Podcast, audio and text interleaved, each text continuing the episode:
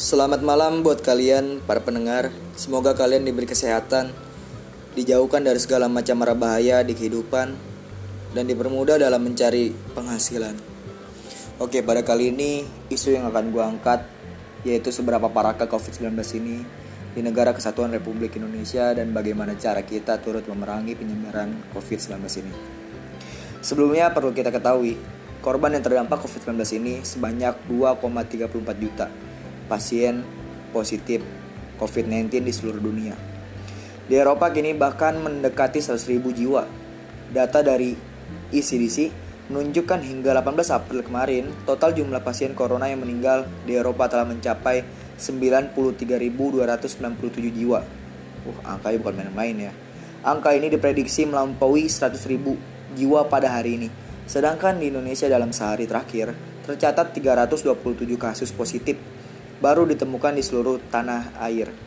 Sementara jumlah korban meninggal akibat penyakit COVID-19 ini pada hari ini bertambah 47 pasien sehingga total angka kematian di Indonesia menjadi 582 jiwa dan yang berhasil sembuh sebanyak 686 orang dan ada angka kesembuhan sebanyak 55 orang dalam sehari terakhir ini yang menjadi pasien dalam pengawasan atau PDP sebanyak 2.667 orang dalam sehari terakhir.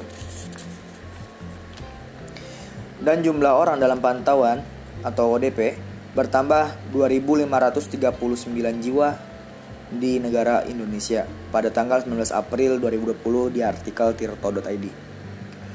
Lalu apakah korban yang meninggal di tengah pandemi corona ini disebabkan oleh COVID-19 itu sendiri? Menurut artikel yang gue baca, ternyata korban yang meninggal sebagian besar oleh penyakit lain, bukan hanya penyakit COVID-19 ini. Lalu apakah penyakit yang dimaksud?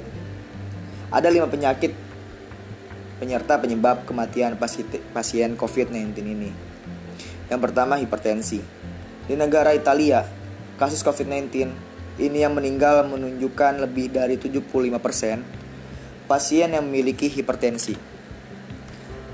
Yang kedua diabetes. Lebih dari 35% pasien COVID-19 ini yang meninggal di dunia di Italia disebabkan oleh diabetes. Yang ketiga penyakit paru-paru. Menurut juru bicara pemerintah khusus penanganan COVID-19, Ahmad Yuryanto mengatakan, Pak Yuri mengatakan, faktor penyakit hipertensi penyakit sesak napas karena ada kelainan paru-paru bisa karena asma, TBC, dan lain-lain ini jadi penyebab meninggal kasus COVID-19 di Indonesia. Yang keempat, penyakit jantung. Sistem imun yang melemah dapat membuat kerusakan semakin meradang yang berujung pada serangan jantung, stroke hingga kematian. Yang kelima, demam berdarah dengue atau DBD. Di situasi pancaroba, penyakit DBD juga dapat memperparah COVID-19 ini. Oke.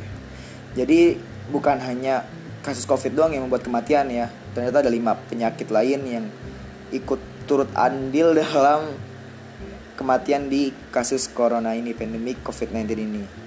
Data tersebut gue kutip dari cnnindonesia.com.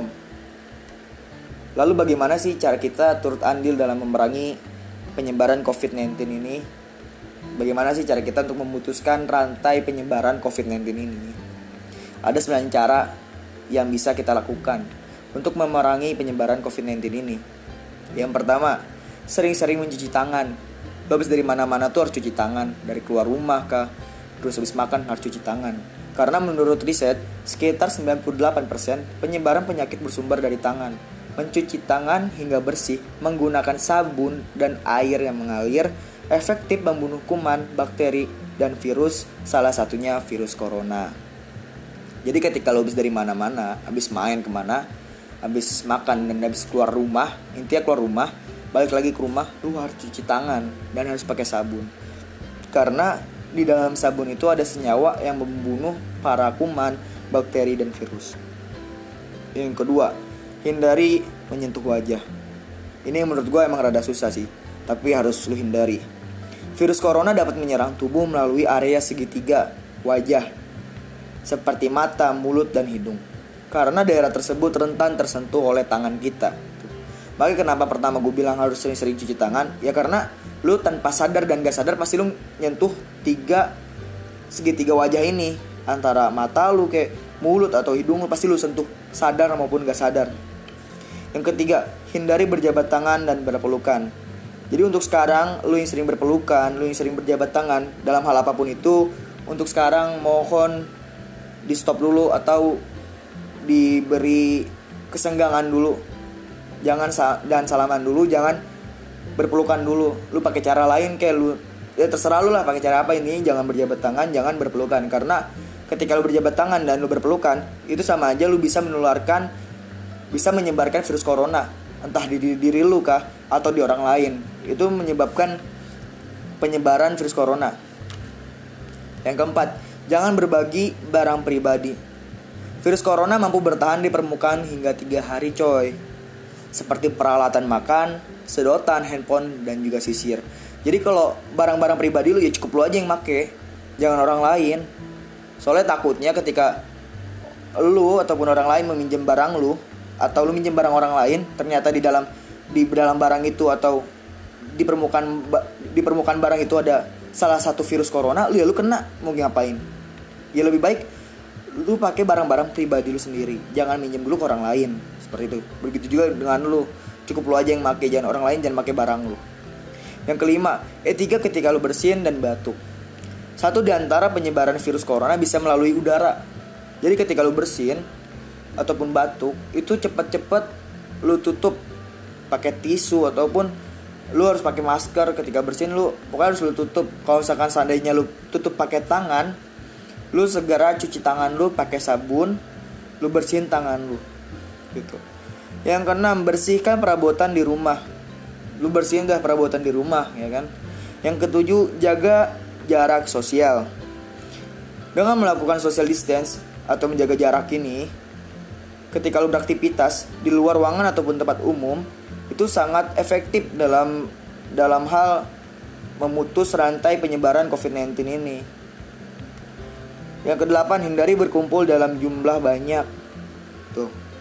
Buat lu yang masih pada suka kumpul-kumpul yang masih pada suka kopdar yang masih pada suka kobam dan lain-lain mohon untuk sekarang tahan dulu tahan dulu.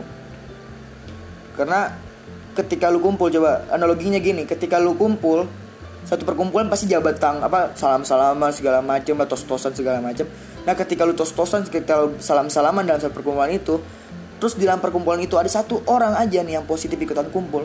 Otomatis semuanya bisa kena.